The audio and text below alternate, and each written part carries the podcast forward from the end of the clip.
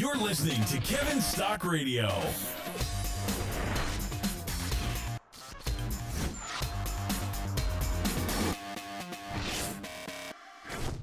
Hey, it's Kevin, and I want to apologize before I even start. I have someone outside my window chopping up leaves, but hey, this is my time. I can talk about an interesting topic that I get a lot of questions about, and that is blood work or lab tests. Okay, so I posted up about this on my blog, and after having eaten nothing but meat, you know, meal after meal, month after month for well over a year, I got test results last year in 2018, and I want to talk about blood work results. Okay, so let's see, where should we start?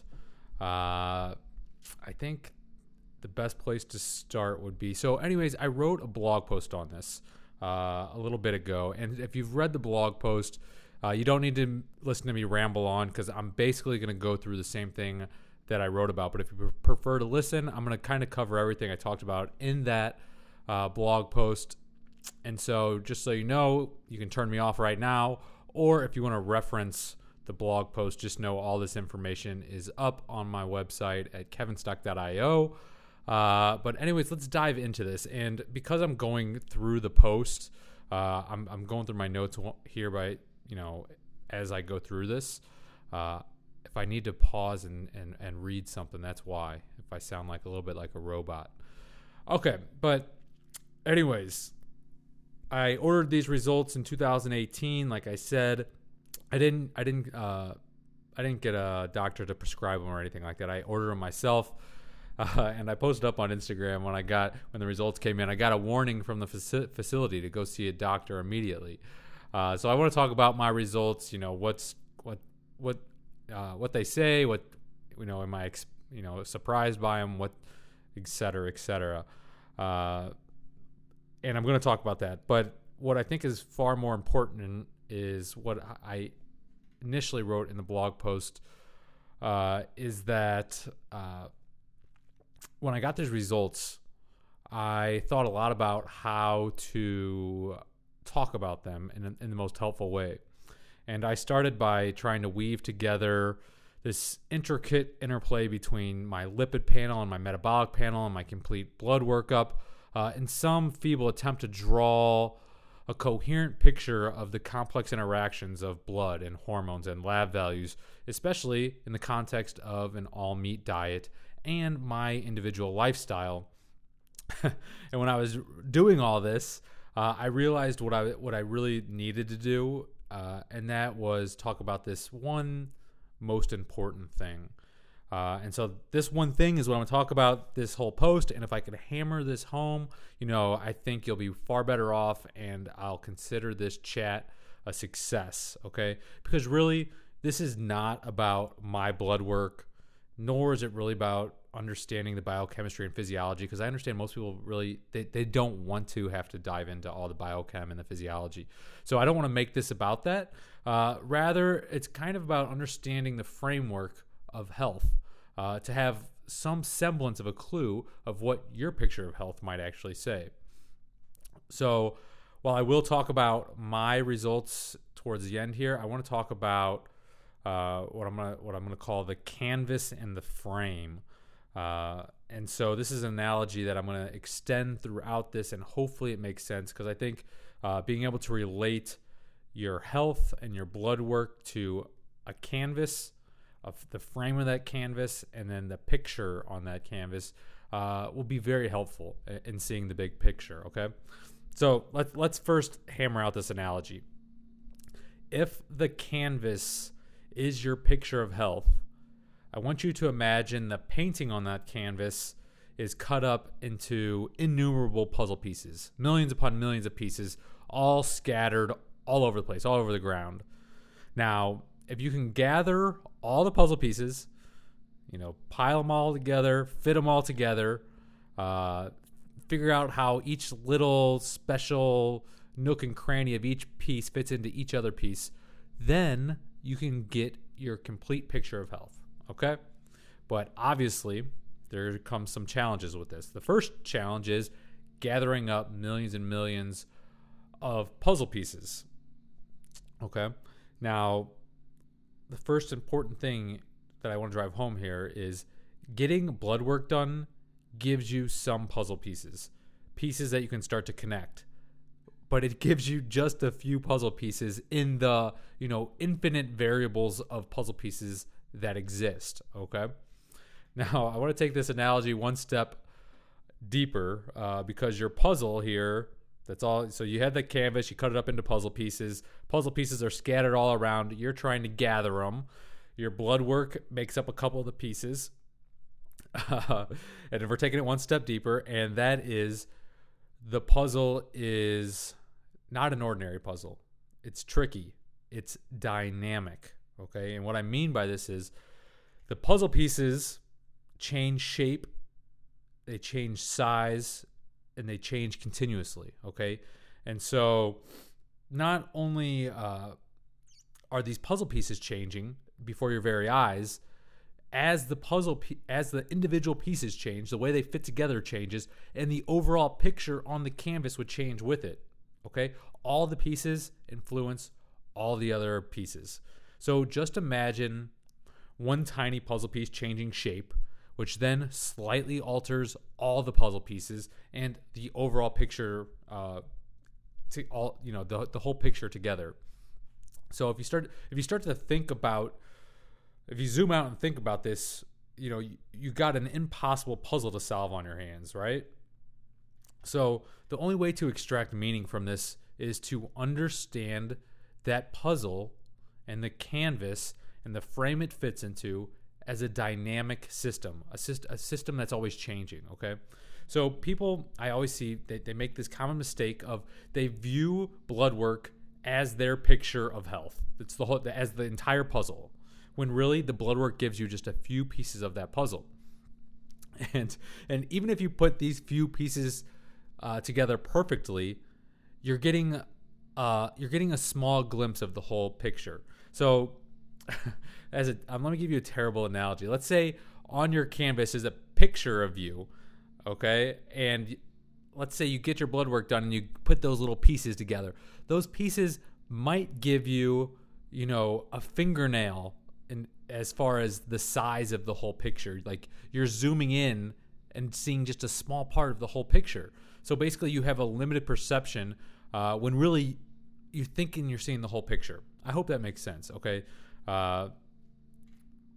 So the limited perception that people have of their lab work is the first hurdle that we have to cross over, okay? The second thing is the puzzle pieces, i.e. a lab value, they can be an odd shape, meaning it can be a high lab value, like high cholesterol, or it could be a low value, like low cholesterol, for good reason or bad reason, okay? So that irregular shape could be just the perfect fit for that place and that time, or that irregular shape can be there because there's an actual problem, okay? So this is the important of this next part, and that is what I call the frame, okay? The frame of the canvas.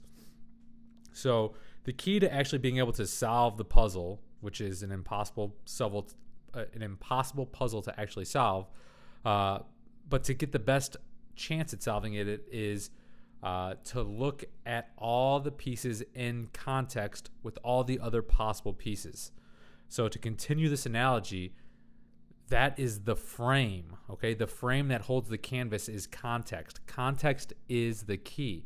Without context, we assume your puzzle is the same as my puzzle and that our puzzle pieces should be the exact same size and shape. However, your puzzle is a certain age and gender. It has certain genetics. It lives in a certain area. It has a certain history of certain experiences, certain diets, and certain habits. No puzzle is the same as your puzzle, and no puzzle is the same as my puzzle. But for some reason, we assume your puzzle pieces and my puzzle pieces should be the exact same, okay? So the frame of your canvas, that's the context, it's unique to you. The puzzle pieces that fit in your frame shouldn't necessarily be the same shape and size as my puzzle pieces, okay? Hope that makes some sense. I hope this analogy is making sense. Sometimes things make sense in my head that don't make sense when I speak them out loud. Okay, let's talk a little bit more about the indecipherable puzzle. Okay, so if you look at the puzzle pieces from your blood work, and you just look at those, you have an indecipherable puzzle, because you have this massive frame, which represents the context of your entire life, but you have just a few puzzle pieces. So what you have is you have all this empty space inside the frame that you're trying to say, oh, that's a picture. This picture is a picture of, your health, but you just have a few pieces in that entire frame that you're actually able to see. So what the picture actually shows is often nothing better than a guess. Okay. However, when you add the other pieces, like diet, like lifestyle, like the kind of stress you're under on a daily basis, or the lack of stress, your age, your gender, your occupation, your health, your history, including things like your health history, medical history, your diet history, histories of injuries, just changes, like where you lived, if you moved from the East Coast to the West Coast, and you're getting more sunlight or less sunlight, like these things matter, and these things start to give you a more full picture if you take them all into context, okay? If you take them all into account. All right, let me get a drink. I'm talking a million miles an hour. Okay, so this next section, hold on, 1 second. Okay, like I was alluding to, puzzle pieces, they change shape and size with the time of day, with the season, and unless you're living in a bubble, many of these changes are difficult, if not impossible, to control, and moreover, they're very hard to even account for, okay? So I think one of the big secrets to actually getting a good glimpse of the whole picture of your health is to acknowledge the fact that your puzzle is ever-changing. So at any one time, you can get a snapshot, but a snapshot the very next day could and likely will look quite different. All right, so let's talk about when to get tested. Because every day I get a message, oftentimes messages, from people who have done 30 days eating nothing but meat, and then they got their blood work done, and then they send me a message because they're worried about some number on the report, and they ask me, hey, Kevin, what do you think about these numbers? And they put me in a tough spot for a few reasons. So often I have to respond like, look, listen, I can't and I won't give you medical advice. That's how I always have to start, all right? I don't know you. I don't know all that context that we just talked about. And so the first problem is they gave me a few puzzle pieces of a gigantic puzzle. So basically, it's like handing me 5 pieces of a 5 million piece puzzle and saying, hey, Kevin, what's the picture on the puzzle say? And even if I can, put all 5 pieces together, I'm like, yeah, those 5 pieces, they fit together real nicely. I can kind of, guess. That's the best way to explain it. Guess what the whole picture might say, but it's just a guess, because all I have is a minuscule part of the whole picture. All right, then the second problem with this is getting a test so soon after a major dietary change is like, it's really like handing me a puzzle piece that can morph in size and shape before my very eyes. So I can't tell what fits with what, or even if I could, I might be able to say, oh, that seems to fit with that for a second, and then the next second it doesn't. So it's not that it's bad to get tested earlier, but it doesn't tell you much. And so, like, if you continue for 6 months and you get more blood work, and then a year later you get more blood work, you can start to connect dots. You can start to draw a more clear picture. But just getting blood work after 30 days is like, I don't want to say it's pointless, but it's closer to pointless than it is meaningful, in my opinion. Okay. So when should you get blood work? Now, for most people, I don't think it makes sense to get blood work after 30 days or even 90 days after a major dietary change, or really a major change in anything. So for example, if you're used to sleeping 8 hours a day and then you change jobs and you're now staying up all night and then sleeping 4 hours during the day, and you go get a blood test, like that can throw a lot of things off. Okay. So what I think is important is to reach what I refer to as a homeostatic position. Okay, reach a place with your diet and with your lifestyle where things aren't fluctuating. Where hormones balance out, your weight balance out, like changes kind of stall out. Because the point of getting blood work is to get meaningful insight, meaningful puzzle pieces, and ongoing testing, like if you're getting it every 6 months, every 12 months, every 18 months, every 24 months, can help connect dots over time. It can help draw a more complete picture. But what tests to get and how often to get them is very, very individual. So as you'll see with my results, there are some markers that I will test more frequently than others. And there's others that, I have zero concern about, so I might get them less often. So this has both to do with the type of test I get and the interval of getting it. It's going to be different for me than it is for you. And so this is where it's super important to work with your physician. They can help you. So if you don't want to go through and understand all the biochemical, physiological meaning of these things, hopefully you can find a doctor to work with and find a schedule that makes sense, when to get blood work, what tests to get, how often, et cetera, okay? Because connecting dots over time is the way to do it, okay? A snapshot in time, a picture is useful in that you can draw information from it, but pictures, snapshots over time, blood work over time is much more useful, okay? All right, so let's talk about where confusion arises. And I think probably from what I've talked about so far, you can start to understand where some complexity arises. So let's dive into this. So obviously, the complex nature of our individual puzzles leads to a lot of confusion. And what complicates matters even further is that everyone looks at these puzzles through a different frame, okay? And remember, the frame is context, okay? So let me give you a couple examples. I spent 2 decades studying nutritional biochemistry, physiology, from the viewpoint which I'll call a bodybuilder. I really cared about building muscle and losing fat. And, I studied nutrition, and all the science I learned, I funneled through that lens, okay? So it's fair to say, I view nutrition from a different angle than, let's say, an oncologist, okay? An oncologist, someone that treats cancer, okay? So let's talk about muscle versus metastasis. All right, so that's what I titled one of the parts in this blog post.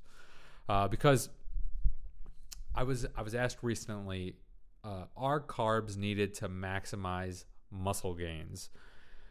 And a simple question, there's a very, very complex answer to, but we can go through looking through the frame of a bodybuilder versus the frame of a physician versus the frame of maybe a longevity researcher, and we can see how, if we look through these 3 different frames, how we can say different things are good or bad. Okay, so let's start bodybuilder frame.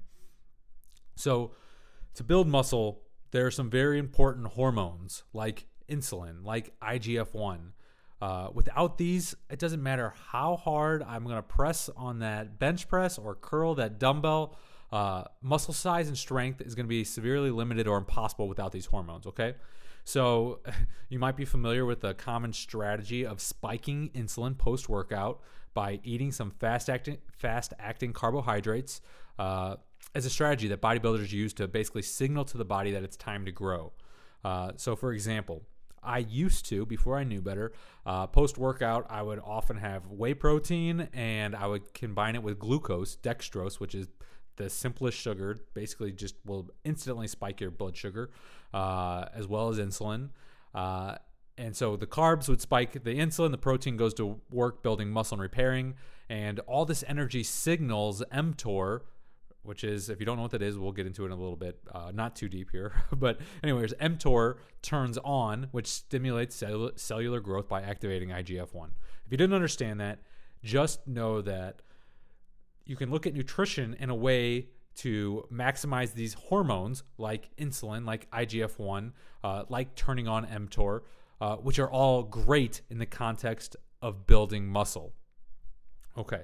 But let's look at this through the frame of a physician, okay? So if a healthcare practitioner talks about insulin, talks about IGF-1, talks about mTOR, these things are all bad, because a common thread among obese and diabetic patients and so many of our chronic diseases is hyperinsulinemia, which is basically chronic high insulin levels. Insulin is bad news in the context of most people's health, okay? Because most people have poor insulin regulation. Most people are overweight. And so when a doctor looks at these, like an oncologist, and sees high levels of insulin, IGF-1, and mTOR, like these are bad. These things fuel cancer growth, okay? But if you're a longevity researcher, the story might change a little bit. The researcher might say, well, if you turn on these growth factors that help build more muscle mass, and muscle mass is one of the signals, one of the most consistent things, one of the best predictors of longevity and lowering all-cause mortality, they might say, well, these growth hormones are really good. The oncologist and the physician say they're really bad. The bodybuilder says they're good. Who's right?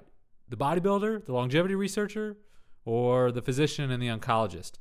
Well, I mean, the answer is no one is wrong, per se. The context is just vastly different. So if you see IGF-1, insulin, mTOR from the vantage point of just one vantage point and you miss the whole picture, you're going to draw a different conclusion based on if you're a bodybuilder or you're an oncologist, okay? Hope that makes sense because the frame really matters, the frame you look for. The frame you look through, okay? All right, so I need another drink real fast. And then we're going to talk about cholesterol,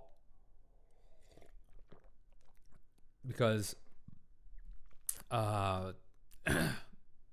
cholesterol was very high.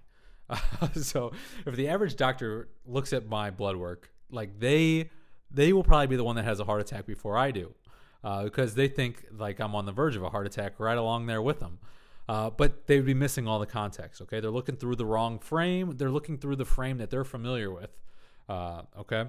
So cholesterol, it can be high for good reasons. And high is quote-unquote high, okay? It can be high relative to what people consider normal, okay? It can be high for bad reasons too. And I'm gonna talk a lot more about cholesterol in the future. I'm actually currently working on a series on brain health. It's called Brain Food, and cholesterol plays an important role in the brain.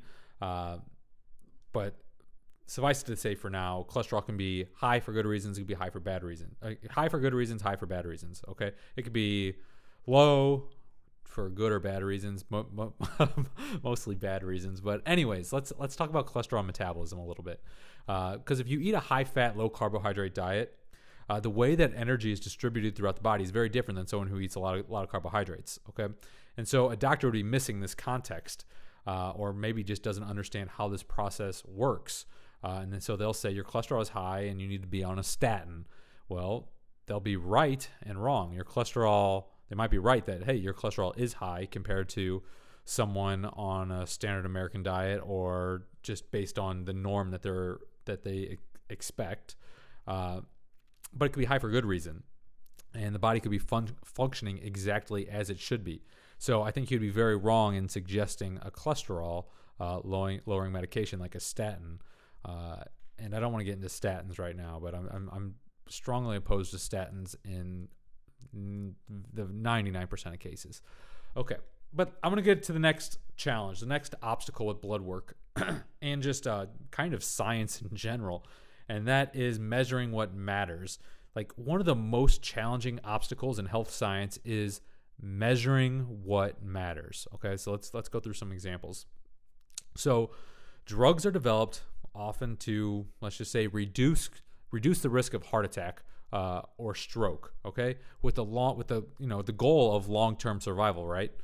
But these things are hard to measure, right? Because without a long-term clinical outcome, you have to wait till people die, basically, right? So how do you get around this? Well, pharmaceutical companies use what's called a surrogate or a proxy measure, and so proxies are what help get drugs to market as fast as possible. So, for example, there's this drug called Avandia, and it's very good at controlling blood sugar, okay? And since blood sugar is very easy to measure, it was used as a proxy with this drug for a diabetic medication. But the problem is 2 out of 3 diabetics suffer heart complications. So one of the main goals of diabetic treatment is to reduce the risk of heart problems. But what happened with this drug is that although it controlled blood sugar, it helps lower blood sugar, that proxy, that measurement got confused with what actually matters, and that's death, okay? And so in this drug's case, it actually increased the risk of heart attack, stroke, and death. So the proxy, which was, the blood sugar, it didn't correlate with the outcome, which would be mortality, okay? This happens all the time, literally all the time. So cholesterol is just a proxy. It's a proxy for heart disease. So statins, these are drugs that are prescribed to lower cholesterol. Like I said, cholesterol is the proxy. There are drugs which we know are very good at lowering cholesterol, but these drugs have zero evidence of lowering heart disease or stroke, but they do have evidence of having adverse side effects. So I bring up proxy measurements because you may have a puzzle piece that looks irregular, okay? It might be high, it might be low. Like my cholesterol, it looks irregular. But if this is a proxy and it isn't seen through the right frame, it can cause you to worry. But it's important to recognize that if a puzzle piece is used as a proxy to predict the whole picture, it could just be wrong, okay? So I guess I'm trying to say is we're using this is very much like I was saying, if all you can see is the fingernail on the picture, it's okay. So on your canvas is a picture of your body. Let's just say a drawing of your body, and this puzzle piece shows you your fingernail. A proxy is basically saying, well, if your fingernail looks like this, your whole picture looks like this. And so you're using the fingernail to predict the entire picture. And often the fingernail is not a good representation of the whole picture. Okay. I don't know if that makes any sense at all. It makes sense in my head. Anyways, let's go on and talk about what is blood work, and then we'll go into my results. Okay.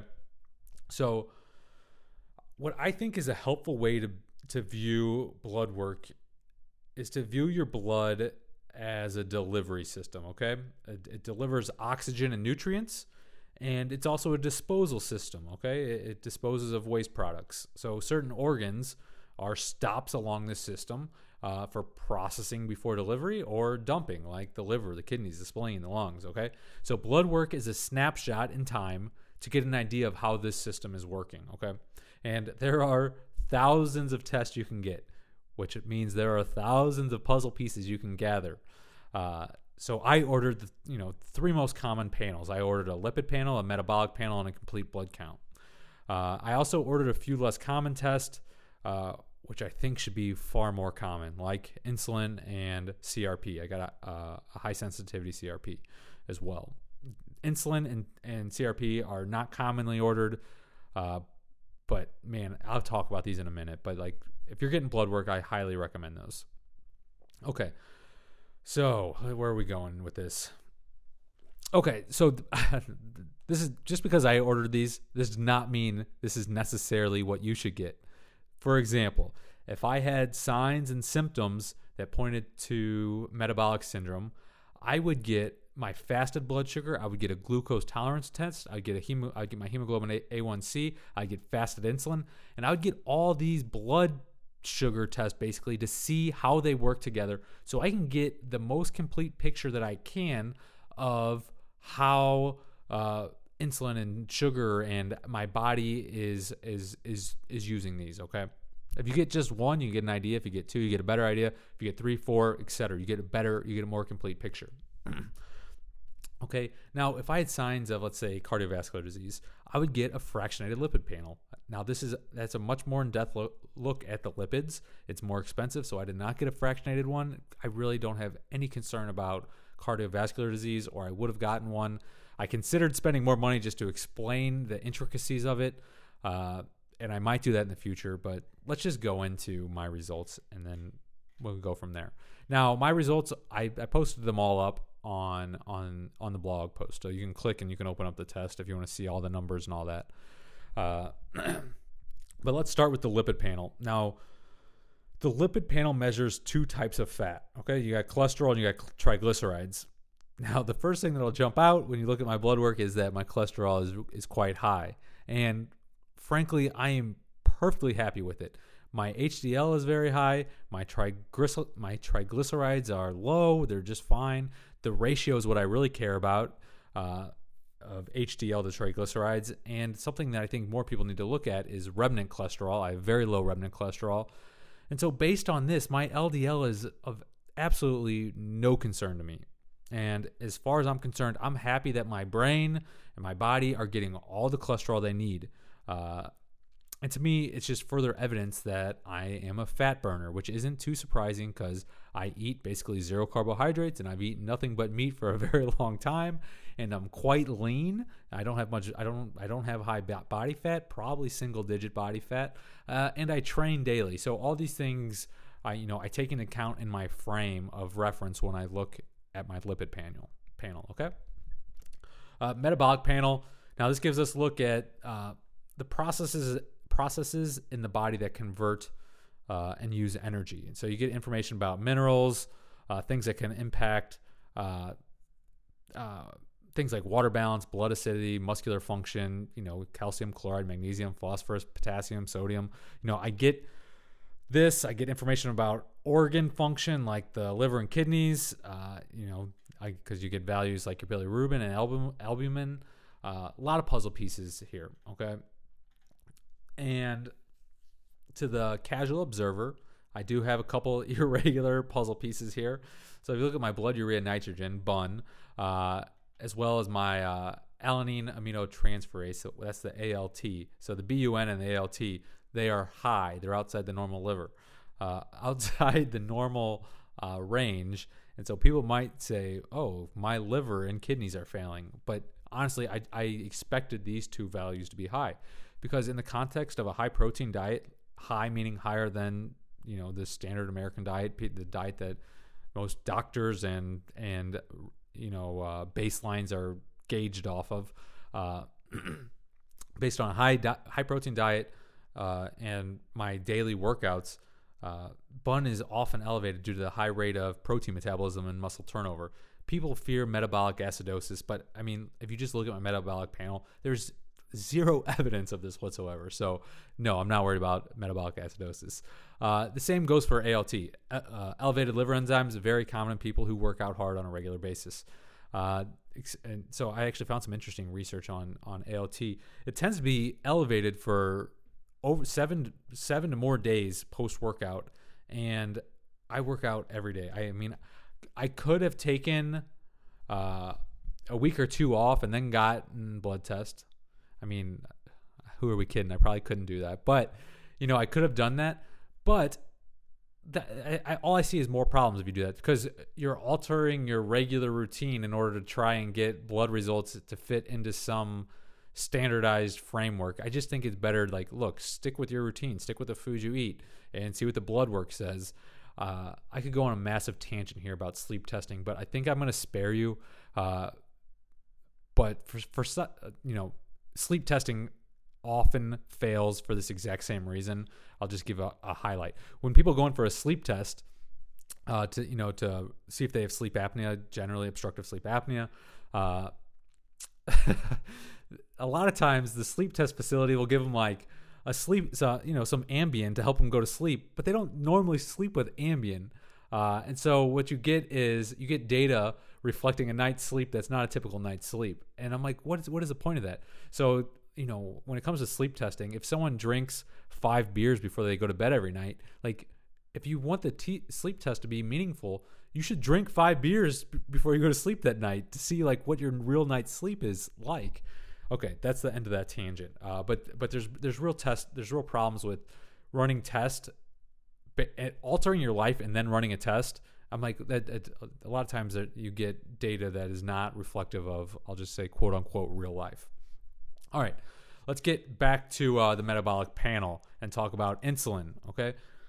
A fasted insulin test is one of the simplest, most affordable, most accurate test to evaluate metabolic health.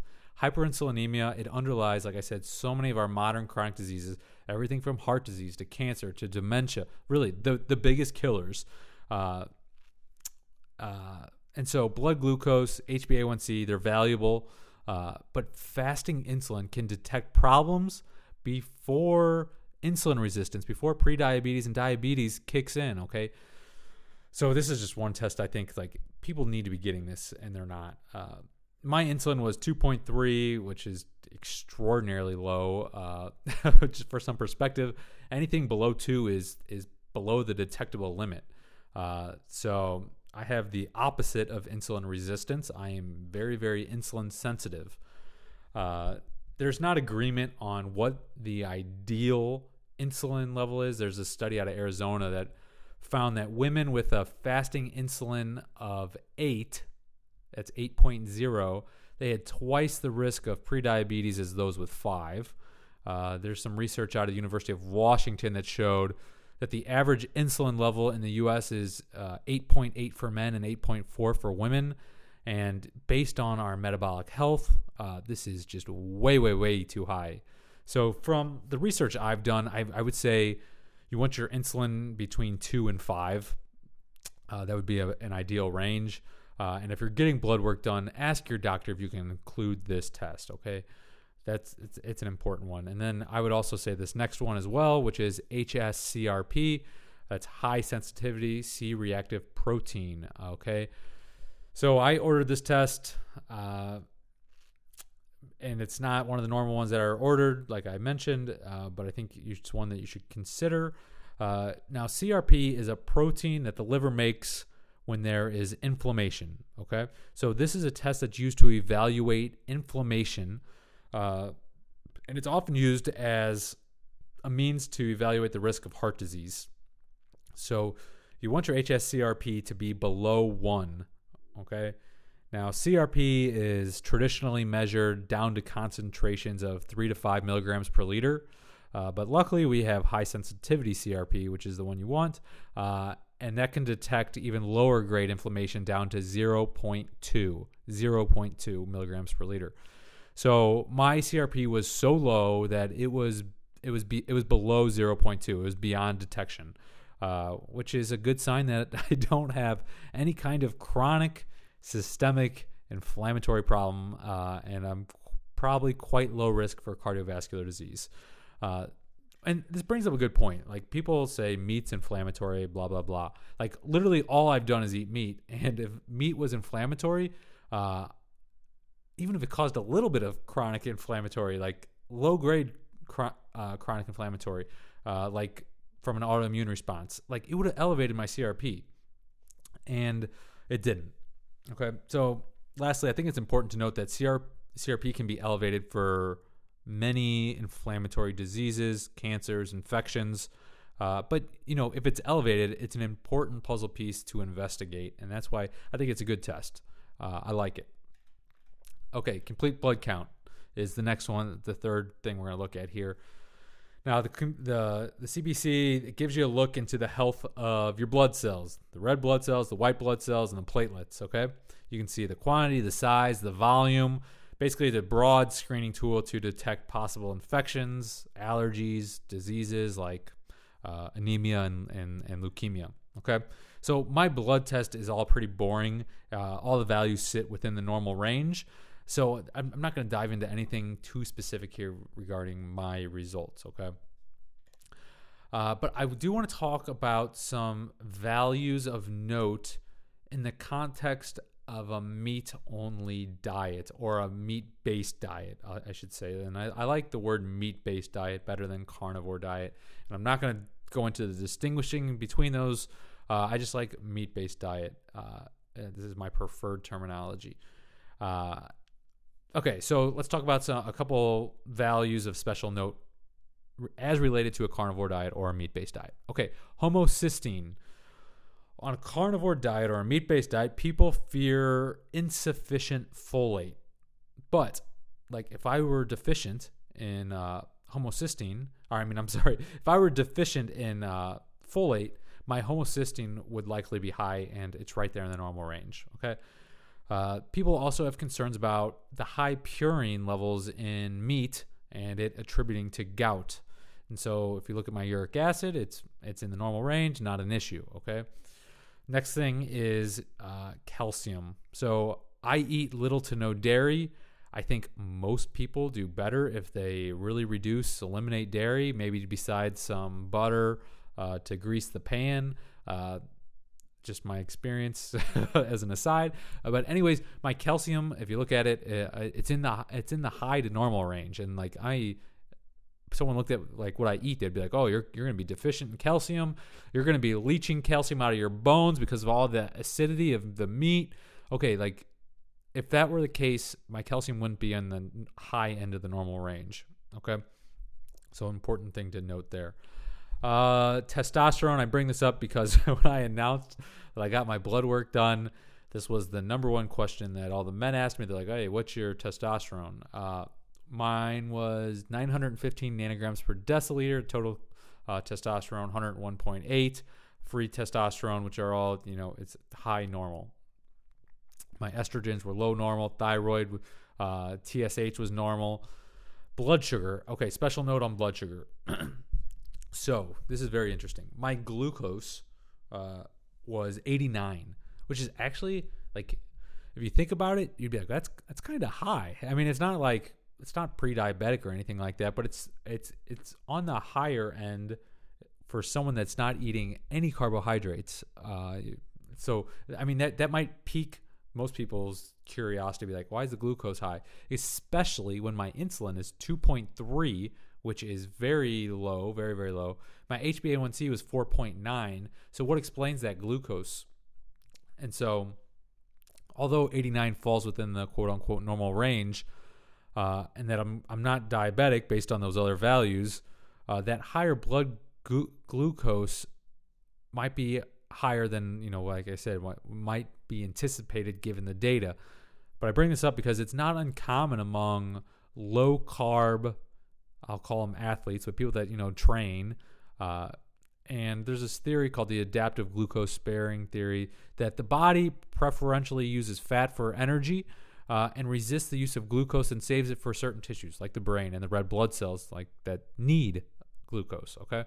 So just something to keep in mind if your blood glucose is a little bit high, but, your insulin is low, your HbA1c is fine, something to keep in mind.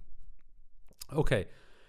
Now, I'm saving some of the most interesting stuff for last, and that is a couple irregular puzzle pieces. So when I got my blood work results back, there were two puzzle pieces, i.e. lab values, that did not make immediate sense to me, and it kind of puzzled me, actually. So this gives me a good opportunity to explain how I think about irregular puzzle pieces. So the first one I want to talk about is DHEA sulfate, okay? So mine was a bit low. It wasn't super low. It was just outside the lower limit of normal.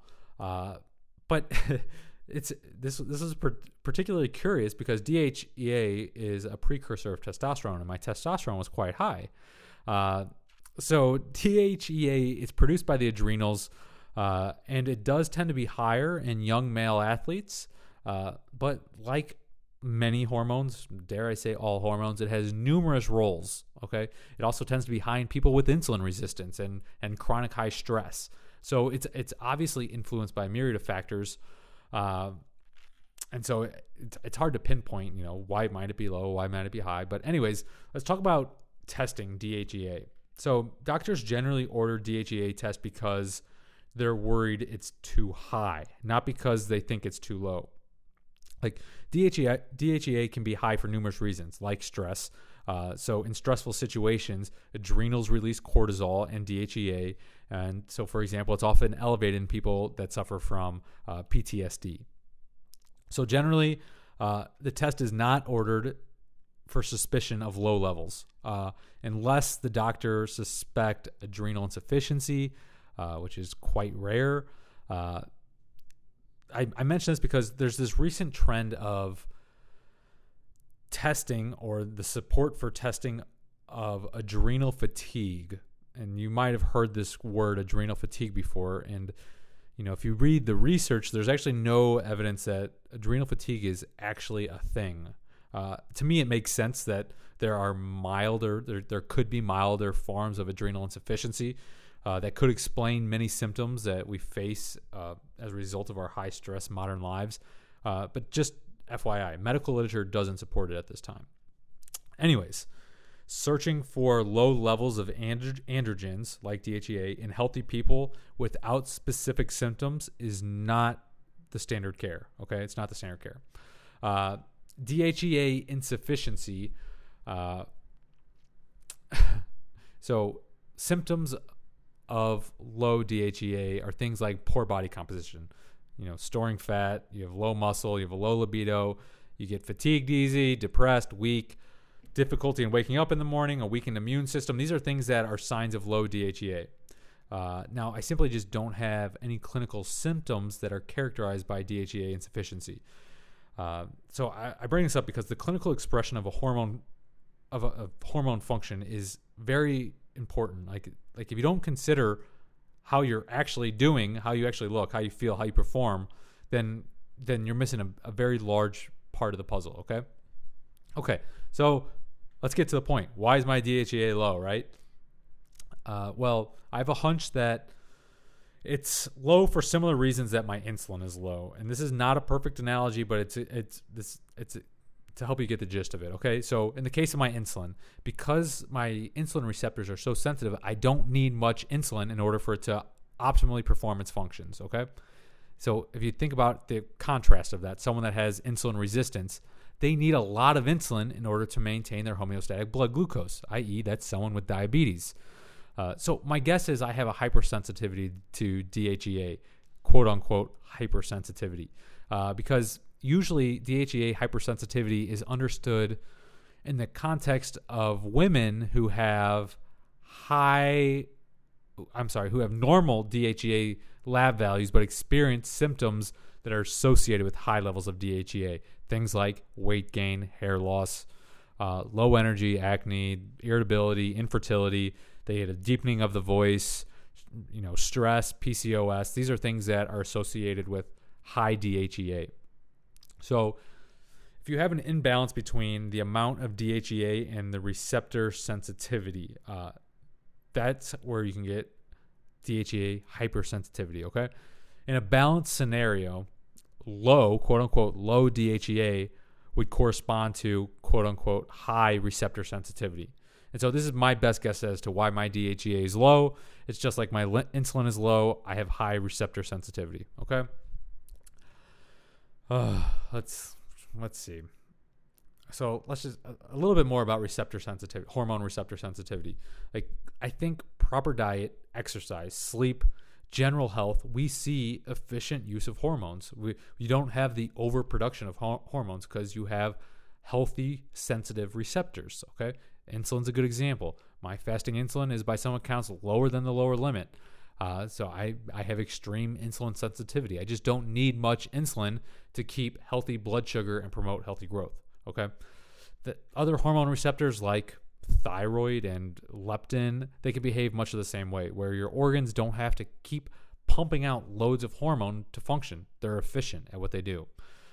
So I think we should be cautious of, you know, a reactionary doctor, if they have an asymptomatic patient, and let's just say they have low T3 and they want to put them on Synthroid, like to me, you got to look deeper. And so I think hopefully most doctors, they try and see through the correct frame and make sense of the puzzle pieces.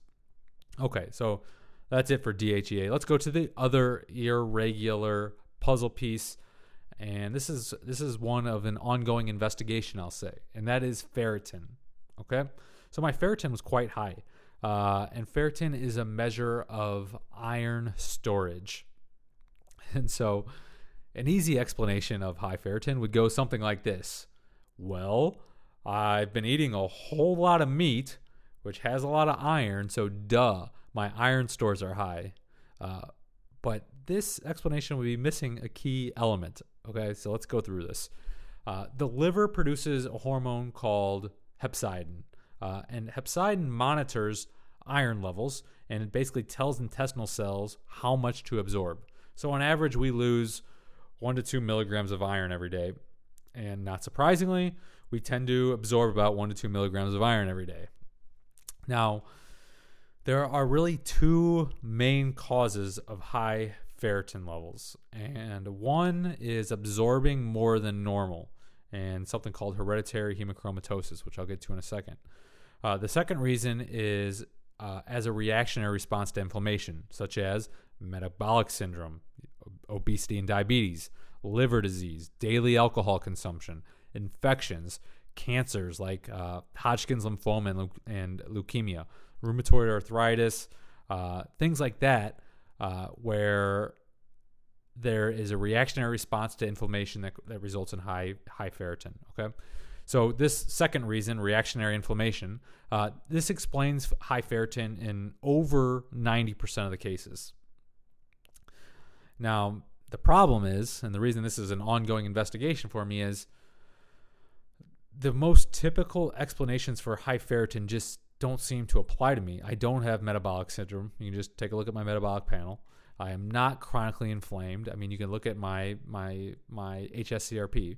I don't drink alcohol. I don't have any infections. Like if you look at my complete blood count, and I don't seem to have any cancers or autoimmune diseases. So then the next logical thing is like, well, maybe you have hereditary hemochromatosis.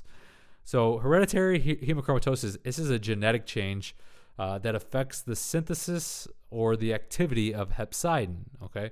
And this can result in an increase in intestinal absorption of iron and thus potential iron overload. So the incidence of hereditary hemochromatosis, it's also known as HH, which I'll just say HH to save that tongue twister. But the incidence of HH is about 1 in 200. So while it's unlikely, it's not something I could just rule out. And unfortunately, I don't have any prior blood work with ferritin levels. So I don't know my history, like if it's always been high and maybe it's decreased lately, or maybe it was low and it's gone up.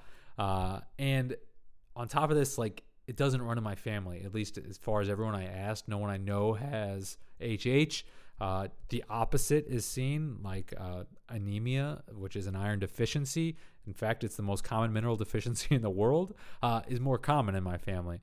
So it's a little bit of a mystery, right? Now let's unpack this a little bit more. While the ferritin was high, it wasn't what I would say in the hereditary hemochromatosis high range, which would be over 1,000. Mine was in the upper 500s somewhere, okay, which is high. Don't get me wrong. Upper 500s is considered high based compared to normal. But over 1,000 is what you would, I'll say, generally see with someone with hereditary hemochromatosis.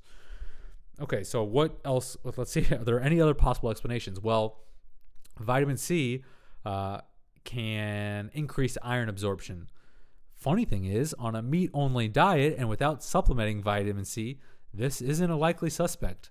So if I don't have hereditary hemochromatosis, I don't have reactionary inflammation, it turns out we really don't know the cause of mild elevations in ferritin, according to the latest research, okay?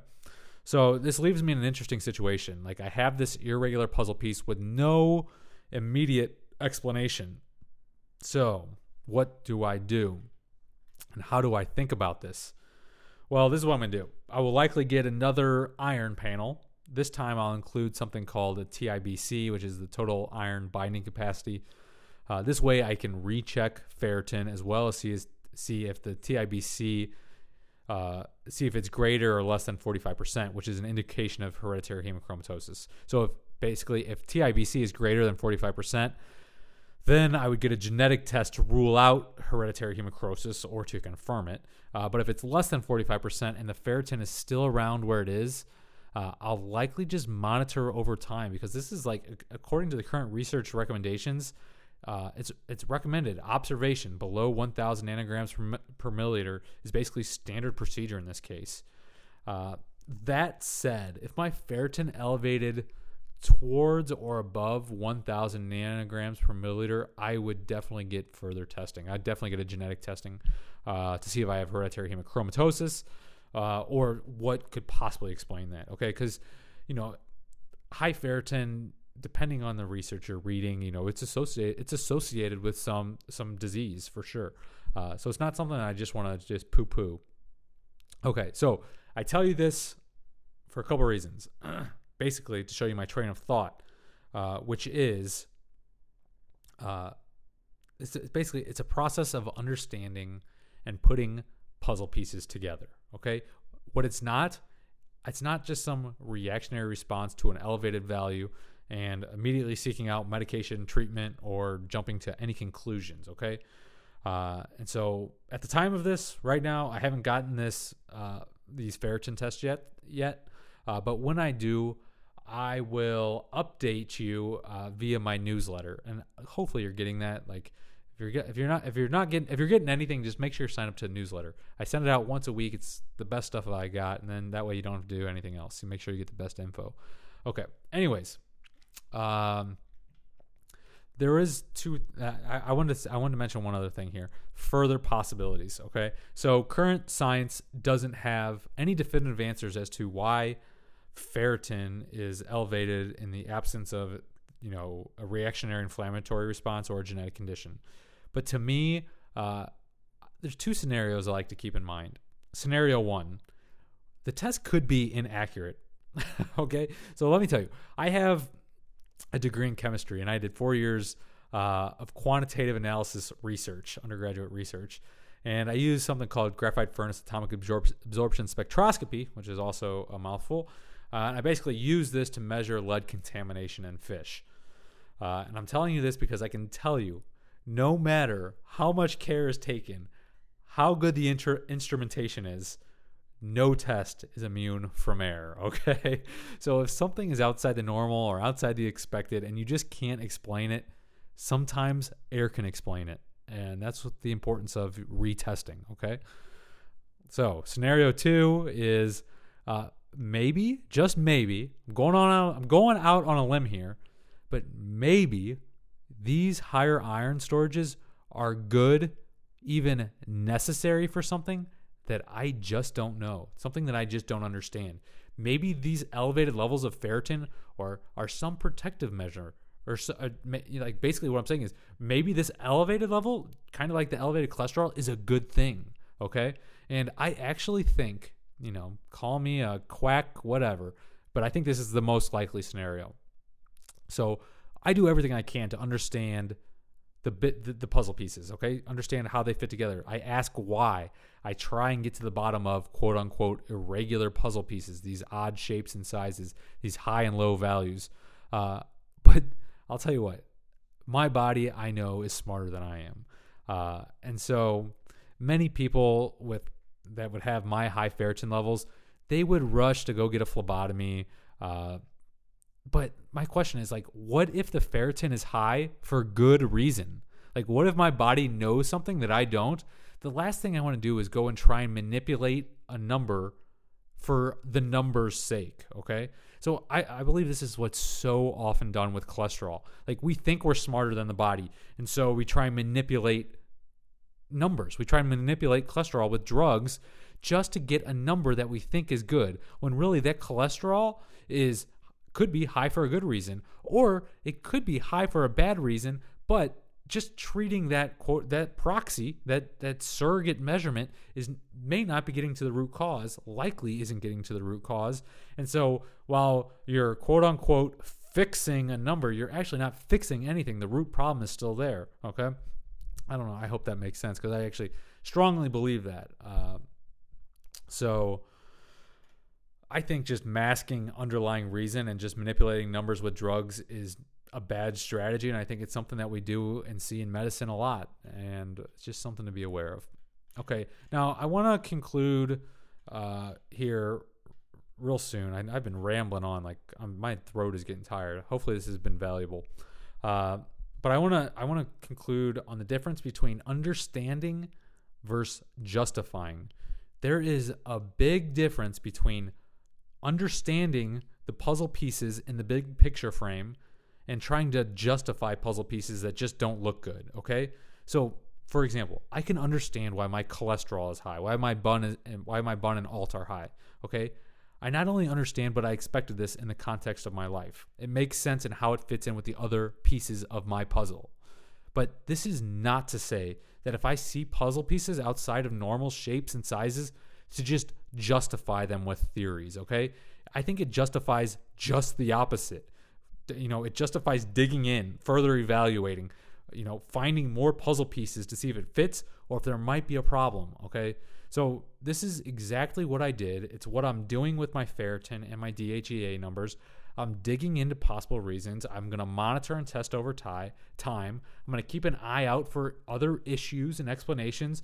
And if it comes to it, I'm going to seek out more informed experts and opinions because I by no means am the expert when it comes to ferritin or DHEA. I mean, there's people that spent their lives studying these hormones, and it would be ignorant of me to just not consult with other experts when called for. Okay, so I hope I drove the one thing home that lab values are just a few pieces of a very complex puzzle that needs to be put together in the right frame. Okay, and since you're listening to me ramble on, you're probably like me where you self-educate, you'll try putting your puzzle pieces together and you try and make sense of your context, of your frame.